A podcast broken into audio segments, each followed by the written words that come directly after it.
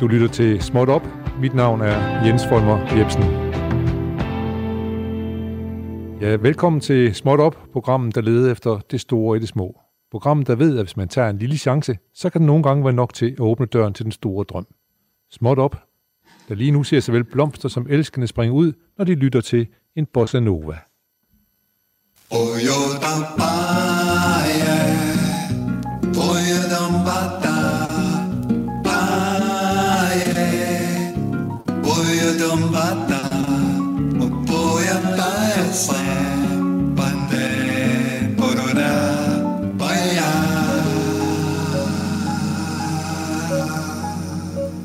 dag er det øh, torsdag i denne nye tids uorden.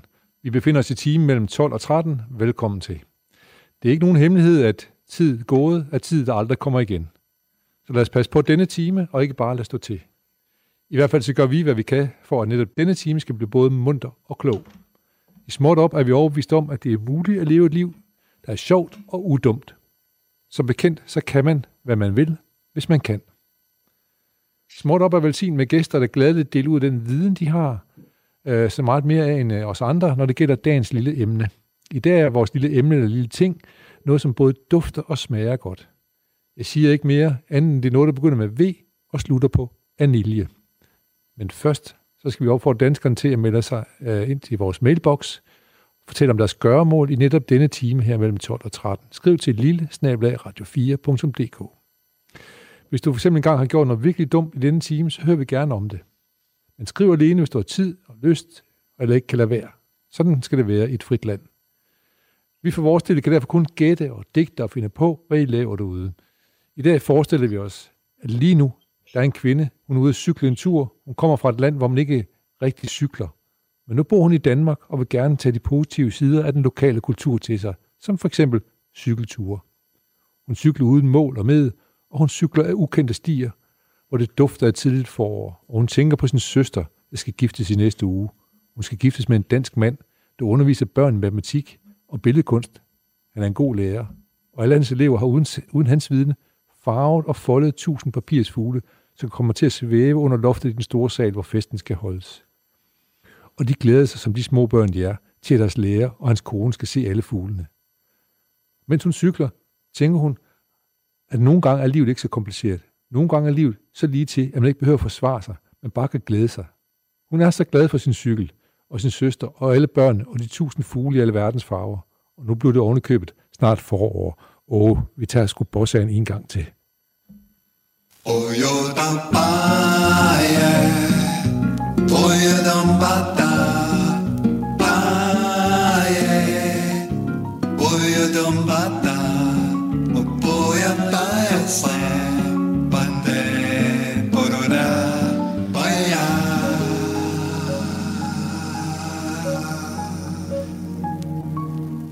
Ja, du lytter til Småt Op, og mit navn er Jens Folmer Jebsen, og i disse tider, der sender vi jo ikke fra studiet eller har gæster. Vi facetimer med hinanden. Øh, så kan vi både se og høre hinanden. For vores øh, del, der befinder vi os i et uh, isoleret lokale hos FO i Aarhus, og vi skal sige velkommen til Mette Ravn. Og Mette, hvor befinder du dig henne? Jamen, jeg er i Hornbæk øh, i et sommerhus øh, sammen med en veninde, så hvis der er lidt, lidt larm i baggrunden, så er det venindens datter, eller min hund, eller hendes hund, der, øh, der siger hej også. Det er godt, vi får, vi får, noget, vi får nogle lyde ud fra virkeligheden, det er vi glade for. Øh, Mette, vi skal, vi, jeg har ligesom antydet, at vi måske skulle snakke om vanilje sammen i dag. Hvad er det med dig og vanilje? Øh, jamen, det er, jo en, det er jo en livslang kærlighedshistorie. Øh, jamen, hvor, startede jeg, den? Ja, hvor startede den hen? Jeg har altid været madører. Jeg har altid øh, synes at øh, gode råvarer og, og, og det mad kan, som ikke bare er at, og give, os, give os en god fornemmelse i maven og i kroppen, men også en god fornemmelse i, øh, ja, i sjælen. Øh, det er noget særligt. Og, øh, og så har jeg forskellige veje endt, hos, øh, endt jeg hos en, øh, en franskmand, Fausto Bouchereau, som øh, nok er en af verdens bedste vanilje, eller største vaniljenørder.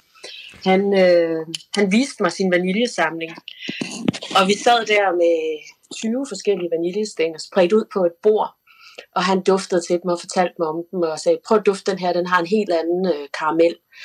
Og, og, og det var rigtigt, altså det var ikke noget fejnsmækkeri, som man kan sige, øh, om det kunne man sådan fornemme. Det var, det var helt tydeligt. Det var en verden, der åbnede sig og, for dig der, kan man sige. At det, det var en hel verden, der åbnede sig, og jeg var altså sådan helt suget ind i det, og tænkte, det, det kan jeg ikke bare tage hjem, og så lade alle de her vaniljestænger ligge, og lade den verden ligge bag mig. Så, så jeg, man kan jo åbne en webshop på en, på en weekend, så jeg købte, det var før priserne gik helt amok, ja. jeg købte øh, otte forskellige vanilje og øh, tog dem med hjem og lavede en vaniljeshop. Sig lige igen, øh, forbindelsen, forbindelsen rød lige. Sig lige igen, hvad det var, du ja. købte. Hvor meget købte du?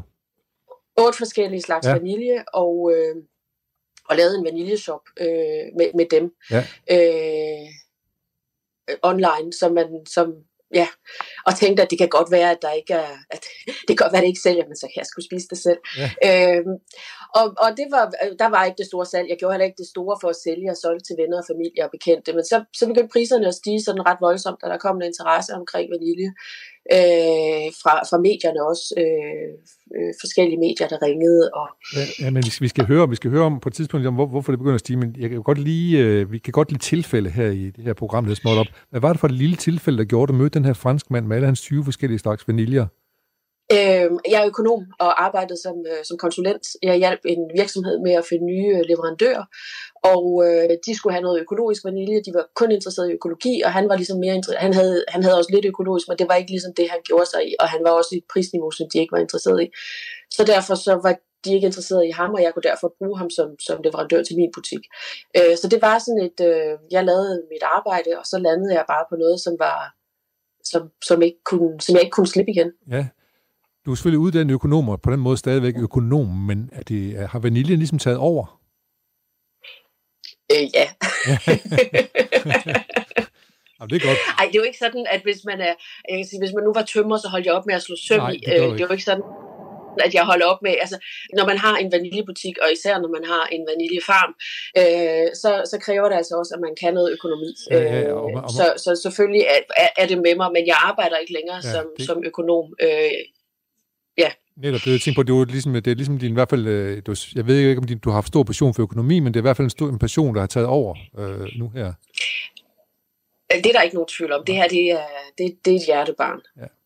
Men, men øh, nu, lad mig nu høre, vanilje er ikke bare vanilje. Nej.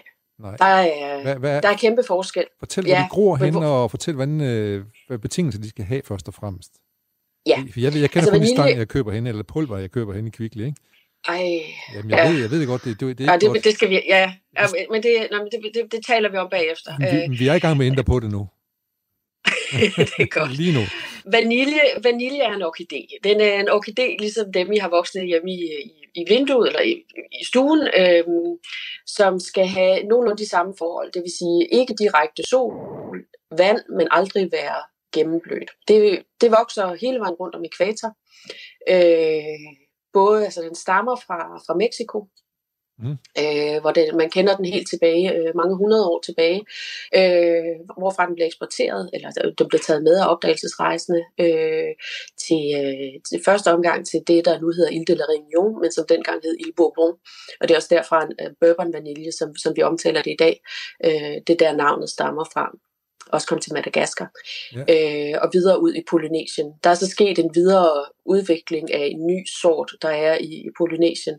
Det er sådan, at der er, der er, tre, der er to vaniljesorter, som man arbejder med. Den ene, det er den, der hedder planifolia, som også bliver omtalt som bourbon vanilje. Øh, den er, det er omkring 90% af verdens produktion, der er den. Og så er der den, der hedder tahitensis, som også bliver omtalt som Tahiti vanilje. Ja, øh, eller Polyn Ja. ja, eller polynesisk vanilje. Men der er så også det ved det, at der er noget af det vanilje, der kommer fra Polynesien, som rent faktisk er planifolia og ikke tahitensis. Så det er sådan en lidt forvirrende øh, øh, øh, snak at tale om, om, om, øh, om oprindelsen, men ikke om sorten. Men du kan altså, lidt ligesom at tale om, ja. Men, men, men du kan godt definere den ene sort frem for den anden. Kan du prøve at gøre det? Ja, altså planifolian, det er den, som de fleste danskere vil sige, det er den, det er den vanilje, vi kender. Øh, og den er, øh, den er ikke så, så floral, den er ikke så let som... Det kommer til at lyde enormt øh, vanskeligt at forstå det, jeg siger, fordi vi har ikke et sprog omkring det, men jeg skal prøve at gøre det. Tahiti-vaniljen, øh, ja, den ja. har...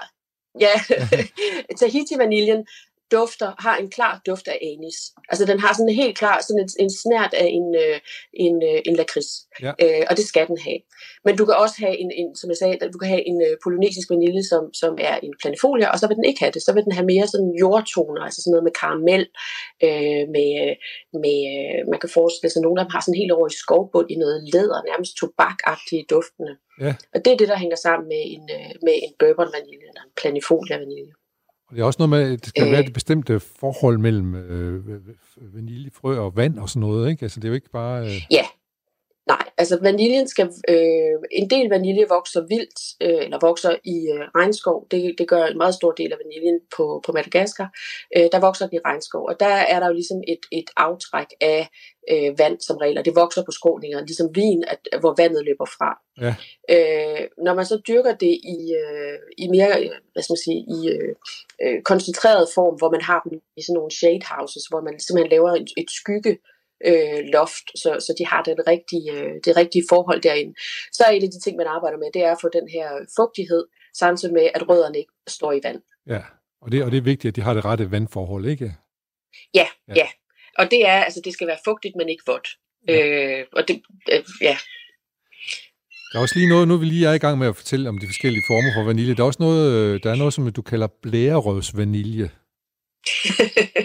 ja, øh, det gør jeg. Det er faktisk, det har, nu, nu sagde jeg, at der var to sorter. Det, var, ja. det er så ikke helt rigtigt, men der, der er en tredje sort, som man ofte blander ind som en hybrid for at give en, en højere modstandsdygtighed ja. mod forskellige sygdomme. En, der hedder pompona. Og en af fordelene, eller en af de ting, der også sker, når man blander pompona i, det er, at man kan få nogle ret store vaniljestænger. Og den vanilje, som jeg kalder blærerøvsvaniljen, det er, altså, det er sådan nogle vaniljestænger, som faktisk bliver nødt til at blive bøjet for at kunne være i de største glas, jeg har. De altså nogle af dem er 25 cm lange og vejer 12 gram. Så i forhold til, hvis jeg siger, at sådan en, som man køber ned i sit supermarked i dag, typisk ligger på omkring 16 cm og vejer 2 gram. Ja. Så, så, så, så er der sådan en, en 5-6 vaniljestænger i en, øh, wow. hvad man vil kalde en almindelig vaniljestang. Det er sådan en industrivanilje, kan man sige. de bruger på... Den er i hvert fald stor. Ja. Øh, jeg vil jo være ked af, hvis du kalder det en industrivanilje. Ja, det, det ved jeg godt, men, men, jeg, tænker, jeg tænker mere på, det sådan en, man vil købe ind i et bageri, der skal lave rigtig mange vaniljekranse, for eksempel. Og sådan noget. Ja, ja. ja. Nå. Men du kan jo sagtens gemme, altså man tager et stykke af den, og så putter man den tilbage i glasset og sætter plastproppen i, og så holder den så fint inde i, skab, inde i køkkenskabet. Godt, for det er sådan noget, vi skal lære jo. Vi skal også, jeg også godt tænke mig at lære om, om betyder størrelsen noget i det, når vi snakker vanilje? Nej. Nej, størrelsen betyder ikke noget. Det er, altså, øh, jeg har nogle Madagaskar vaniljestænger, som Madagaskar vaniljen er nok min yndlingsvanilje, ja. øh, den jeg har, fordi den har, den, øh, den er bare dejlig. Altså det er sådan en, man kan godt blive forført af Tahitien og den der, øh, altså der springer jo blomster ud af den, og, og man, man bliver løftet til en anden verden. Men, øh, men så vender man hjem til sin, sin, til sin Madagaskar bagefter. Og dem, jeg har, det er sådan nogle relativt små nogle. De vejer en 3-4 gram stykket. Øh, jeg kan godt forstå, hvis man skal lave øh, mad til, til 200 mennesker, så gider man ikke stå og, og skrabe vaniljekorn ud af, af, af, af 20 af dem, hvis man kan nøjes med at gøre det af fem af de andre. Der er bare noget med dem. Men størrelsen har ikke nogen betydning. Det, der har betydning, det er vanillinindholdet, det vil sige, hvor meget af det stof, der smager af vanilje, der er der i og så er det vandindholdet. Ja. Det er de to ting, der betyder noget. Og, og det er desværre også to informationer, som man ikke kan få, når man køber sin vanilje de fleste steder. Fordi for de fleste mennesker er vanilje bare vanilje. Sikkert. Ja. Tænker ja. Kan du tage lige noget vanilje med hjem hen fra supermarkedet, får man at vide, så, så ja. finder vi noget af. Men, men uh, vi, ja. vi er godt i gang med at ændre på, på den opfattelse, så det er jeg rigtig glad for, at du, du hjælper os med her. Hvad, øh, hvor meget bruger du selv vanilje i dine, dine madlavninger, når du spiser til daglig? Sådan? Øh, der er nogle gange, der ikke er... Altså, jeg spiser jo sygt meget vanilje, selvfølgelig gør jeg det. Ja. Øh, jeg, øh, der, jeg putter vanilje i det meste, men det er også fordi, jeg putter... Altså, jeg putter jo, når jeg har sådan en, en udtømt vaniljestang, så smider jeg den jo ikke ud, så bruger jeg den jo i noget andet. Øh, ikke bare at putte den, og, og det er ikke for at sige bare, men jeg bruger ikke kun på at putte i sukker, og så, så lade smagen trække ud der. Mm. Den er også i min honning, den er også i øh, noget olivenolie, den er også... Og måske endda snaps en dag. Øh, det der glas, jeg har i Og jeg drikker ikke så meget. Men, men ja, den der i snapsen, den i, øh, Put den i, uh, put den i en vodka. Jeg putter den i en rødbeder, øh, syltet rødbeder i køleskabet. Ikke fordi det skal smage af vanilje, men så får man lige, når man, når man lige, lige når man putter den i munden, så får man den der duft. Ja. Oh, hvad var det? Ja, også lige når man åbner øh, måske, så er det med til at, at farve den. Ja. ja. Øhm, men øh, hvad, hvad for eksempel, nu, nu spørger jeg meget ledende, hvad fik du for eksempel til morgenmad i dag?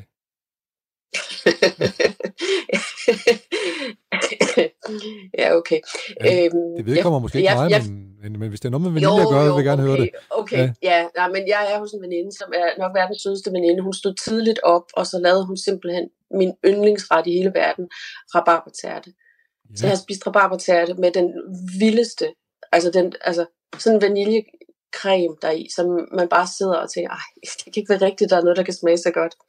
Så øh, ja, jeg har spist vaniljetærte, øh, hvad hedder det, rabarbertærte til morgenmad. Åh, oh, det, det lyder som en god forkælelse. Ja, men ja. jeg, så, så starter dagen i hvert fald helt ja, rigtigt. Fedt. Øhm, vi, hvad, hvad bruger man, du har sådan lige nævnt lidt om, hvad man bruger vanilje til sådan, øh, rundt omkring, mm. men jeg tænker, i de fleste danske husholdninger, der bruger vi måske en stang, to stænger vanilje maksimum om året. Og det er sikkert, når mm. vi laver kærnemælskoldskål eller et eller andet.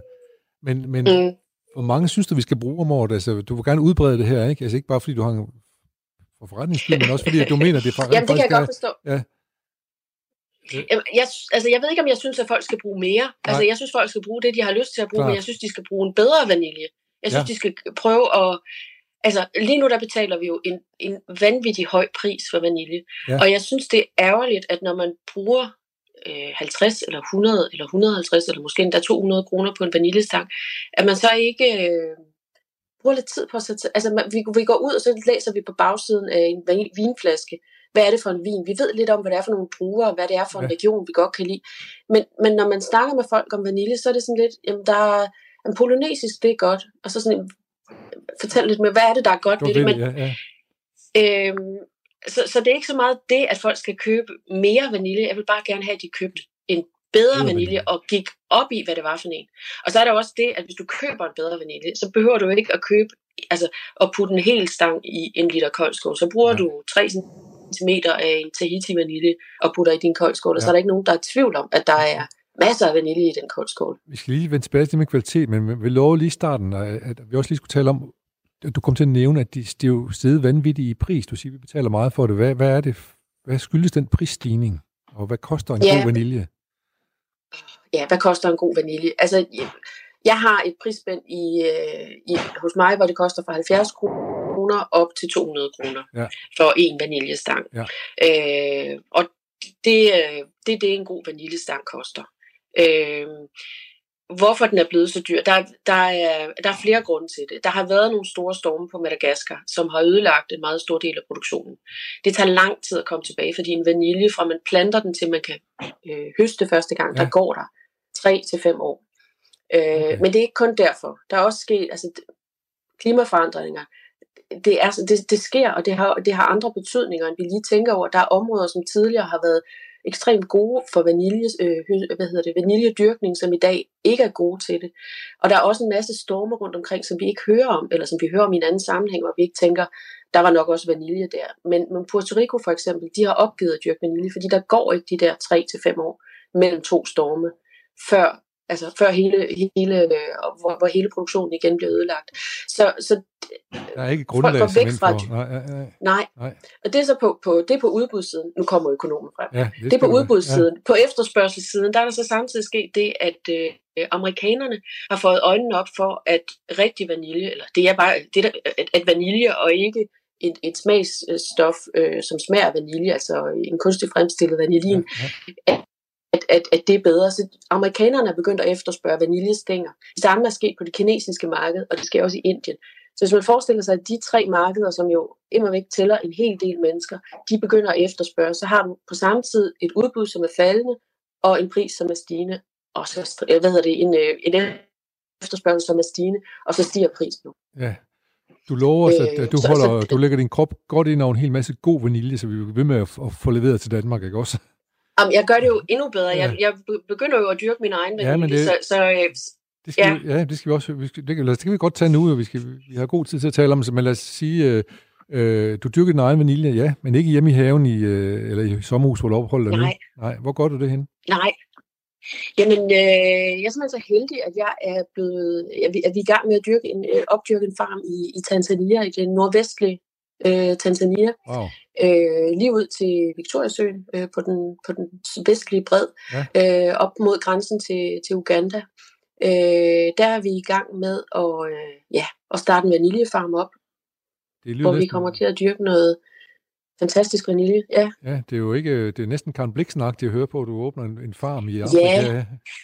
ja, ja men det er det vel. Men, hvad, men, men hvad er det med dig i Afrika, siden du... Øh, Ja, det er jo det? så nok den, det er jo, ja, men det er jo, det er jo min anden passion. Øh, jeg har arbejdet med Afrika, jeg har været udstationeret dernede, jeg har boet dernede i flere som, som økonom? omgange. Og som økonom, ja. Øh, arbejdet med forskellige projekter, både i internationale organisationer, men også i, i privat sektor øh, regi. Øh, så, så jeg har... Øh, Hvor, har du været jeg- hen i jeg- Afrika? jeg Sig føler- lige, fortæl lige, hvor har du været hen i Afrika? altså, hvilke lande? Ja, altså hvad, hvad du, du arbejder med det i de lande? Jamen, jeg har boet i, øh, jeg har boet i Burkina Faso i, i fire år, små fire år, ja. øh, hvor jeg var jeg arbejdede for UNDP, hvor jeg arbejdede hovedsageligt med energiprojekter. Så arbejdede jeg i Mali, også med energiprojekter i øh, Nigeria, i Benin, Benin øh, i øh, Elfenbenskysten, øh, i Kenya, i Tanzania, i Okay. Uganda, øh, Zimbabwe. Øh, så, så lidt rundt omkring. Øh, det er dem, jeg sådan lige først kommer til at tænke på, i hvert fald. Så, så du er ikke den Øh, rigtige... Senegal. øh, Du er ikke den rigtige, jeg skal sige til. Er det ikke farligt at rejse i Afrika? For det vil du nok sige nej til, eller hvad? Jo, det er der. Det er, Det er der det, også. Altså, ja. det, der er der masser af ting. Altså, øh, øh, jo, der er der nogle, Men der er jeg- nogle andre farer, end der er ved at rejse i Ja. Danmark eller i Europa. Ja. Øh, Jeg prøver Ja. bare at tage fat i, prøve, prøve at simpelthen fat i nogle af de mytologier, der er omkring, og måske for, forkerte mytologier, der er omkring Afrika også måske. Som ja, ja. Men, men så lad os starte med det, fordi så det første, det er jo at tale om Afrika som, som en enhed, altså som, som Ja, et, et, et homogent område. Altså Afrika er jo kæmpe stort. Altså Ja. det, er jo, det, er jo, det, er jo det, det er det største kontinent, vi har. Øh, du kan have både USA, øh, Europa og Kina liggende på det areal. Ja. Øh, så så det, det, det er et kæmpe areal. Og der er bestemt nogle områder, som jeg helst ikke vil rejse til. Og jeg har, altså Nigeria, det er, jeg Der er elsker Nigeria. Ja. Men, men det var jo altid med, øh, med politieskorte, vi var ude, og der var altid bevæbnede vagter med. Øhm, nej, det er da ikke super fedt, men det, var jo, det, er, jo, det er jo sådan, det er. Ja. Øhm, ja. Og så, det handler om at vide, hvor det er, men også, og så tage farverne alvorligt, tror jeg. Ja. Øh, og så, og nu, nu, har vi en virus her i Danmark, som vi ikke lige blive vaccineret mod, men jeg forestiller mig, at dit vaccinationshæfte, det må være godt fyldt op med, med forskellige vacciner, du har, du har måttet tage på at rejse Ja. Afrika. Ja. Ja, nej, men altså, det er vel ikke, altså, øh, jamen, altså, det er jo selvfølgelig hepatitis, og så er der noget malaria, man skal passe på, Ja. og noget, men det er sådan set det. Øh, ja, ja, og jeg, jeg er ikke sådan nu forsigtig type, men, men altså, man skal heller ikke gøre det øh, mere, altså, jo, det er eksotisk, men, men mere vanskeligt, end det er. Øh, Men, og det skal vi høre om lige om lidt, så skal du fortælle mig om, hvordan du fik en farm i Afrika. Men nu skal vi lige have en lille breaker her, lige et øjeblik.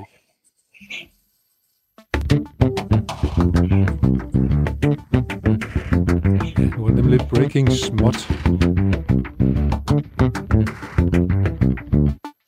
Ja, det kan være svært at holde afstand, øh, den sociale, nødvendige sociale afstand til ens øh, partner, som man deler hjem og seng med måske. Derfor har øh, den engelske avis The Guardian spurgt forskellige specialister omkring, øh, omkring øh, om man- har sex med sin partner, for eksempel.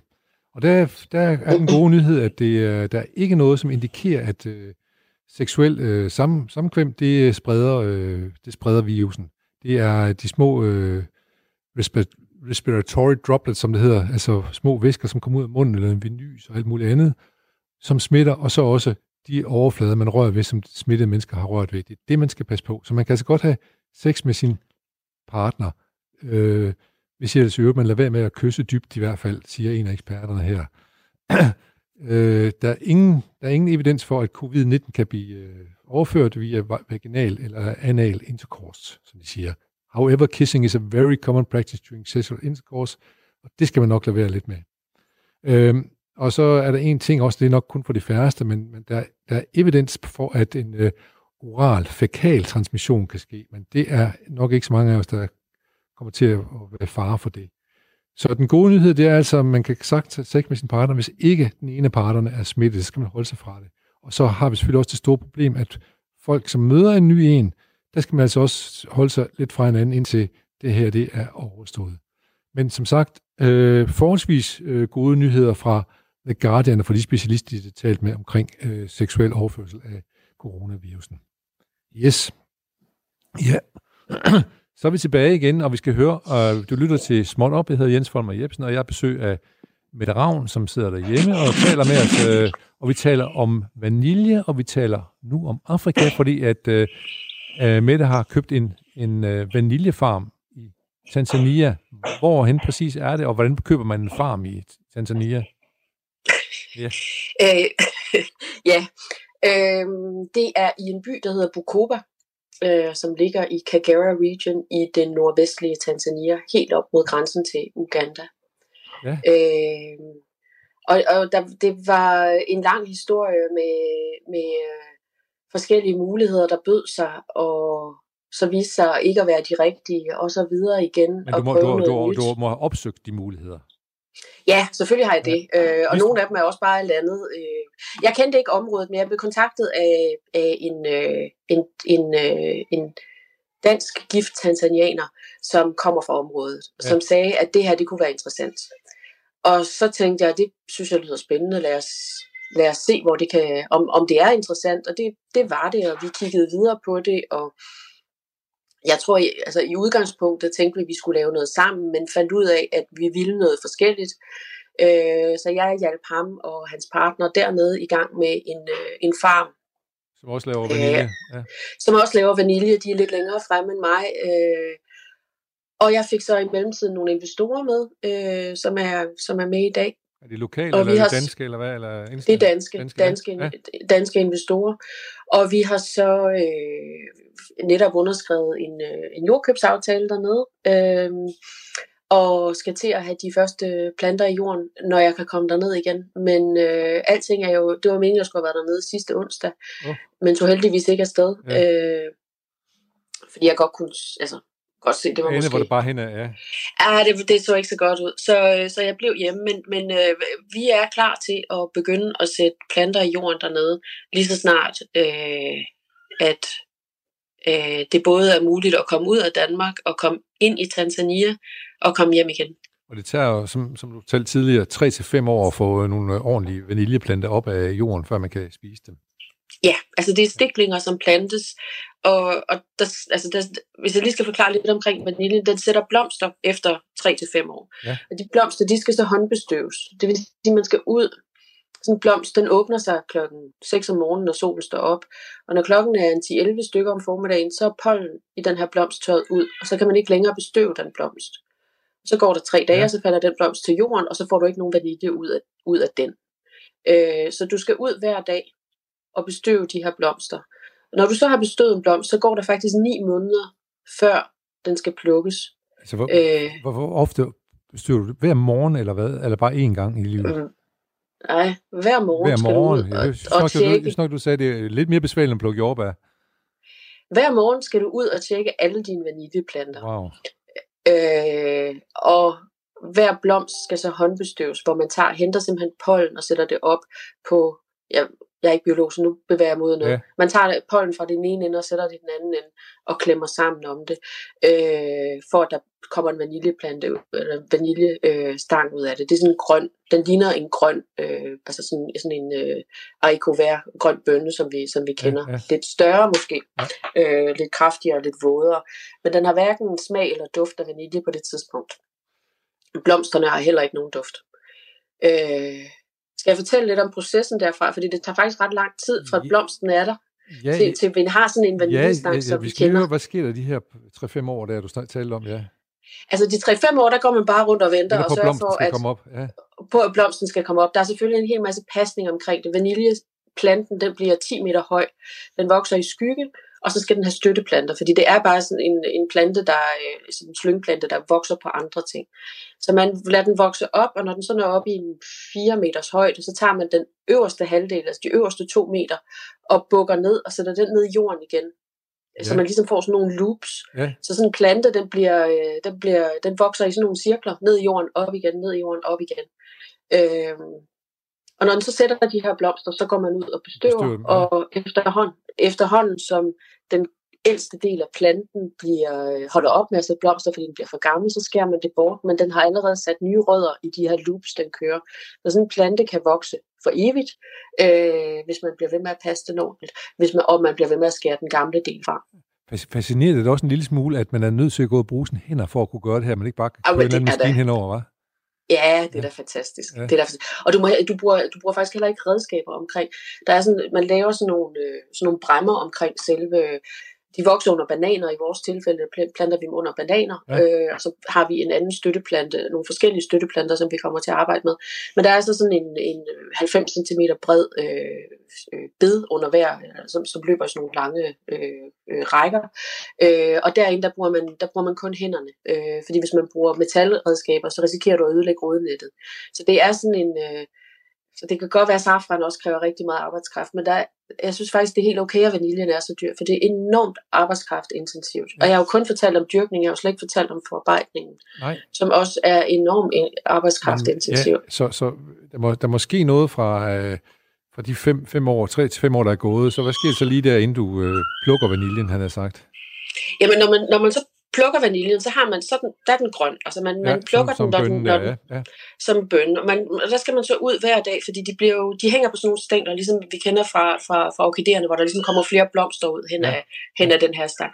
Og de springer jo ikke ud samme dag, så, så vaniljebønderne er jo så heller ikke øh, øh, klar til at blive plukket samme dag. Man er ude og kigge hver dag, og så alle dem, der begynder at blive gule i spidsen, dem plukker man så forsigtigt af. Så tager man dem med, samler dem, så putter man dem ned i et kar med vand, der skal være 63 grader varmt. Og der skal de så være i 3 minutter. Wow, det er jo, ja. Det er så tager man dem op, så tager man dem op, så putter man dem over i en svedekasse, kalder man det. Men det er en stor kasse, som er velisoleret, hvor man putter alle de her varme, våde bønner op i og lukker til. Og så skal de ligge der i 48 timer. Og nu er vi ude i religioner, fordi der er også nogen, der mener, at det skal være 36 eller 24. Jeg tror på, at det med 48 timer, det, det holder rigtig godt. Hvad, så er de noget ned på en, en, en hvad er der sker i den proces der, hvor de ligger i den kasse der, svedekassen der? Hvad er det for en proces der? Hvad sker der med vaniljen der? der ja. Når den kommer ud derfra, så er den ikke længere grøn, så er den brun. Ja. Øh, og man begynder at kunne ane en duft ja. dufter vanilje. Man, man kan fornemme, at det kunne blive til noget af det her. Ja. Så tager man de her øh, brune vaniljestænger og lægger dem ud i solen. Der skal UV-bestråling til, før du får smagen. Okay. Så du lægger dem ud, og det, det man, der er to forskellige metoder, jeg har set. Det ene det er, at man har nogle lange borer, øh, hvor man ruller stof ud på, og så lægger man simpelthen vaniljestængerne ved siden af hinanden på øh, altså en lang række. Og så får de øh, det er cirka en time sol hver dag, de skal have, men de skal have sol på begge sider, så man er ude og vende hver enkelt vaniljestang om i solen. Øh, og samtidig med at man gør det, så masserer man dem også, fordi smagen sidder nede i den ende, hvor blomsten har siddet. Det er der, de fleste af de anlæg til det, der bliver smagen sidder. Så man giver det ligesom to gange massage, hvor man klemmer de her smage op. Smagene udvikler sig ikke i kornene, som vi spiser, men i skallen. Så det for at få den proces i gang, så masserer man dem. Og så ligger de der uden time. Når, man så, når den time er gået, så ruller man ligesom hele det der stofstykke sammen til sådan en rulle, hvor alle vaniljestængerne ligger indeni, tager dem indenfor, og næste dag så gør man så det samme. Det gør man i stedet mellem to og tre uger, indtil de har nået øh, det rigtige punkt, hvor de har den rigtige duft. Og resten af tiden, der tør de så indenfor, indtil de når en, et vandindhold på 30-35 procent. Ja, men hvis man begynder lige at få en form for respekt og ydmyghed over for det, det stykke vanilje, man møder rundt omkring i butikkerne efterhånden, som du fortæller der, det er jo ikke bare... Øh, det, er jo, det, det, er jo, øh, det er jo vanvittig omsorg og omhu, der skal til for at lave noget ordentligt. Øh, et ordentligt kan du, ja. Øh, ja. Hvor... Der er en masse smutveje til det, og det er også noget af det, der gør, at, at noget af den vanilje, som, som man kan købe til, til, til billigere penge, er ikke behandlet på samme måde. Altså man laver den her modningsproces i, uh, i vakuumpakker i stedet for, og det udvikler ikke på samme måde. Nej, så øh, van... dufter, nej. nej. nej. Øh, nej. Og, og hvad hedder det? Øh, men, men, men det kan måske lige øh, vores stikord til lige at snakke om, om kvalitet. Så hvad er det, hvad er det for nogle gode... Øh, hvad er god kvalitet vanilje? Hvordan genkender du god kvalitet i noget vanilje? Øh, altså, øh, det, det allervigtigste, det er jo, at der er smag af vanilje. Ja. Altså at vanillinindholdet, det, det stof, der hedder vanillin, ja. at, at der er et højt. Og det, det, det er der to grunde man kan jo altid bare, hvis, hvis der er et lavt niveau, så kan man jo bare putte noget mere i. Men der er den anden ting ved det der, at hvis ikke du har et højt vanillinindhold, så kan vaniljestængerne ikke holde sig. Og så bliver man nødt til at tørre vaniljen mere, for at den ikke skal begynde, og, øh, og at der ikke kommer svampespor øh, ja, ja. i det. Øh, at der simpelthen ikke begynder at mukke. Og det, kan man, det er en af de ting, som vi oplever i dag. Vi ser, at vaniljestængerne er tørre og mindre, men det er det jo ikke, fordi at der er nogen, der synes, det kunne være fedt og, og tørre vaniljen mere. Det er der jo ikke nogen, der har en interesse i. Vaniljen er handlet i kilopris, så, så ja, ja. Øh, det, det giver ingen mening. Det gør man simpelthen, fordi hvis man ikke tørrer den så meget, som man gør, så kan, man ikke, så kan den ikke, øh, så kan den ikke øh, hvad hedder det, øh, så, så går den til. Ja. Øh, og der ved jeg også fra, fra Fødevarestyrelsen, de har aldrig tidligere oplevet, at vanilje skulle trækkes tilbage på grund af skimmelsvamp. Og der har været flere sager i år, hvor vanilje stænger er blevet trukket tilbage på grund af, af, af ja, at de forgår.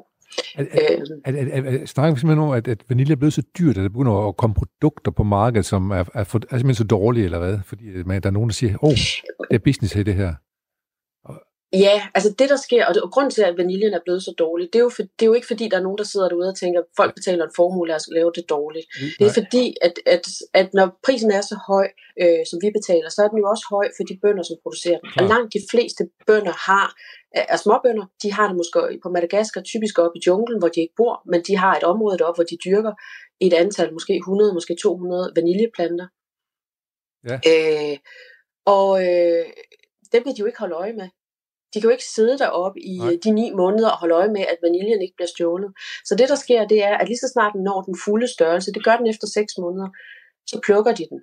Så de sidste tre måneder, det er, så, det er der, hvor, hvor, hvor det, der bliver til smagen af vanilje, rent faktisk skabes. Så ved at plukke ved, ved 6 måneder, så ender du med en vaniljestang, der ikke danner vanilin i ja, den proces, ja, ja. jeg lige fortalte om. Ja, ja, netop. Og det, det er derfor, at vi har fået den her dårlige kvalitet. Der sker så også samtidig det, at vanilje kan jo, hvis det er en ordentlig kvalitet, så kan den sagtens holde sig, eller hvis man opbevarer den. Hvis man tørrer den godt, så kan den, tørre den, når jeg siger godt, så mener jeg for meget, øh, så kan den sagtens holde sig. Så der har jo også været spekulation i, at vi kan se, at næste års vanilje, den, øh, når, når vaniljen er klar ja, til at komme ja, på markedet, ja. så kommer blomsterne til det næste år. Og hvis, hvis de her opkøbere går ud og ser, at der er, de får at vide af bønderne, der er ikke nogen blomster i år, så ved de jo godt, at prisen næste år bliver endnu højere. Så de gemmer den vanilje, de har, og sælger den året efter. Men så skal den jo være yes. for, at den kan også vente til en yderligere prisstigning. Øh, så, så prisstigningen er selvfølgelig god, fordi den til gode ser bønderne, men du forsvinder lige med det. Mette? Ja. Nå, du er der igen. Jeg ved, kan du ja. høre mig? Ja, du er klart igennem nu. Hvor dejligt. Ja, godt. Ja. godt. Øh, øh, du, så, du vil lige vil tale om det med, at man gemmer, man gemmer vaniljen, fordi man ved, at prisen stiger næste år. Det er der, vi kommer til. Ja. ja. Ja, og det har jo skabt en hel masse problemer på rigtig mange steder med, at øh, vaniljebønderne får stjålet deres vanilje, det gør faktisk også, at rigtig mange af dem siger, at så gider jeg bare slet ikke dyrke vanilje. Det kan godt være, at jeg kan få en hel masse penge for det, men vaniljen bliver stjålet. Det er en relativt besværlig plante at arbejde med. Blomsterne skal bestøves, ja. man skal derud hver eneste dag. Øh, vi dropper det. Øh, så det har faktisk en negativ effekt på, på, på udbuddet, at, at prisen har været stigende. Men, øh, men, men det er ikke for besværligt for dig. Du, du har mod på at gå ud og lave en farm.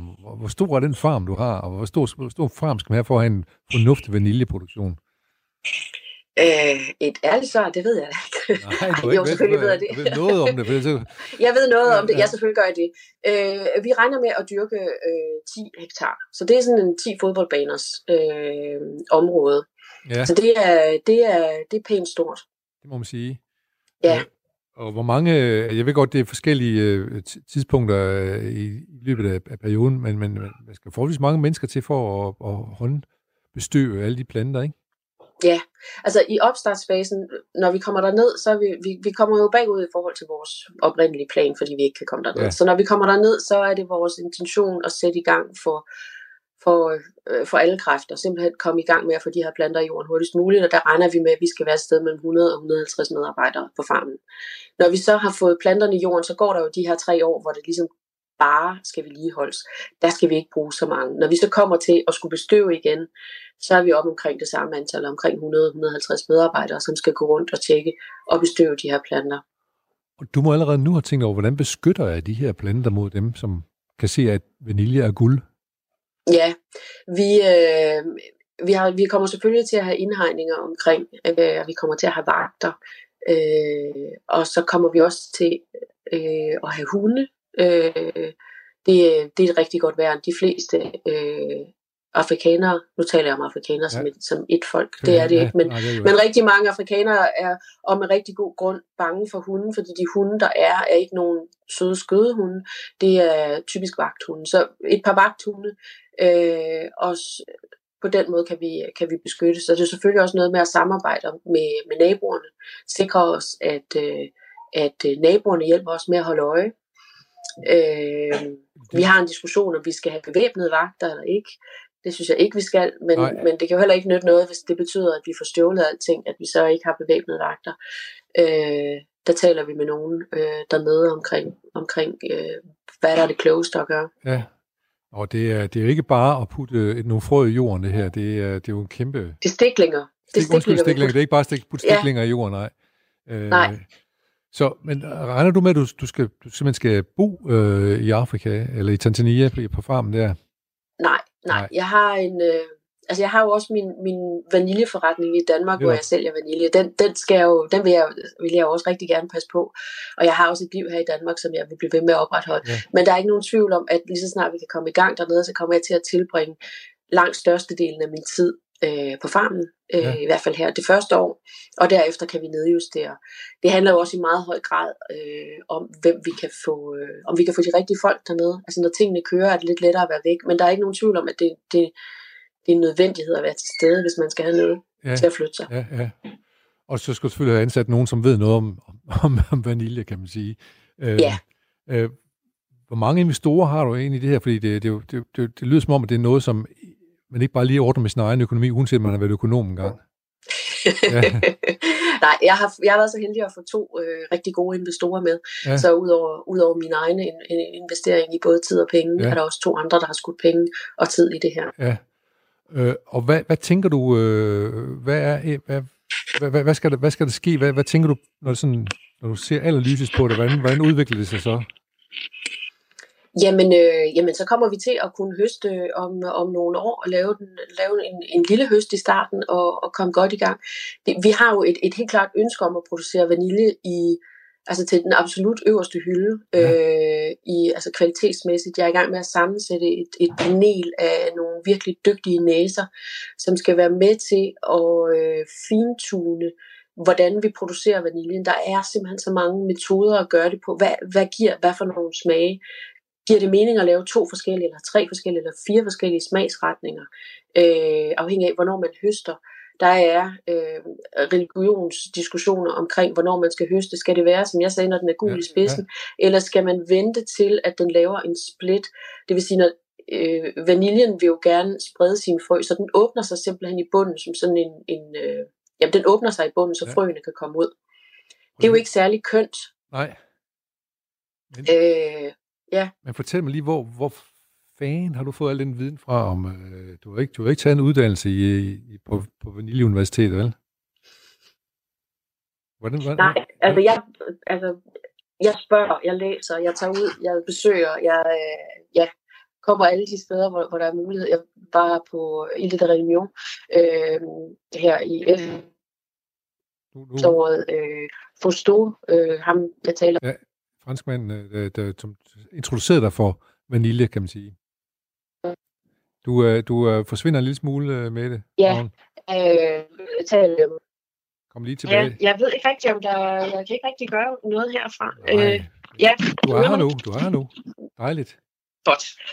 Godt. Ja. Øh, så jeg, altså alle de muligheder, jeg får for at lære om det, der, der lærer jeg om det. Jeg, var, jeg sidder på, øh, hvert år så har de i Frankrig, i, øh, i Paris, en uh, salon d'agriculture, ja. hvor øh, alle franskmænd, der producerer fødevarer øh, i, af høj kvalitet, simpelthen udstiller og får bedømt deres varer. Ja. Det er alt. Men, men, altså, og jeg mener alt. Men, og men der du, sidder jeg så på panelet for... Jeg skal sige, du, blev, du blev så dygtig inden for vanilje, at du er blandt dem, som kan bedømme dem, som er dygtige til at lave det. Ja, ja, ja, jo, jo, det, ja, øh, jo, det er jeg. Ja. Øh, der sidder jeg på panelet, og der er jo selvfølgelig, der møder vi jo selvfølgelig også de her folk, som dyrker vaniljen. Ja. Og det er jo super spændende. De vil jo så gerne dele deres, deres fortællinger om det, og de har jo forskellige holdninger til, hvor længe den skal tørre, i hvad for en temperatur, i hvad for en skygge, og hvad for en sol, og øh, hvad for et underlag, og hvad for nogle kasser, de skal opbevares i, osv. Og, så videre.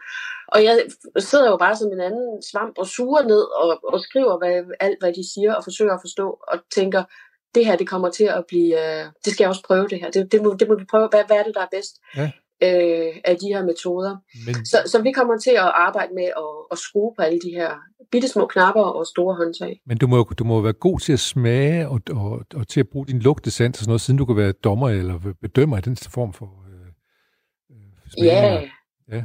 Jamen det er jeg vel. Ja. Øh, det, altså, det, er jo, det er jo et spørgsmål om træning. Altså, det er jo et spørgsmål om at... at øh, øh, hvis, man, hvis man øver sig på at genkende nogle bestemte dufte, altså som, en, som, som en, en vinsommelier, og også kan gå ind og sige, at her der er der en duft af solbær, øh, og så kunne genkende den duft af Ja. solbær. Det kræver jo træning. Ja. Så, så det gør jeg jo også. Altså, jeg har, øh, de, øh, der var syv vaniljer på Tahiti-vaniljen i år, som vi bedømte. Dem har jeg med hjem, og nu sidder jeg jo så indimellem og dufter og prøver at finde ud af, hvad det er for nogle dufte, der, Cifrere, der træder ja, igennem. ja. Ja.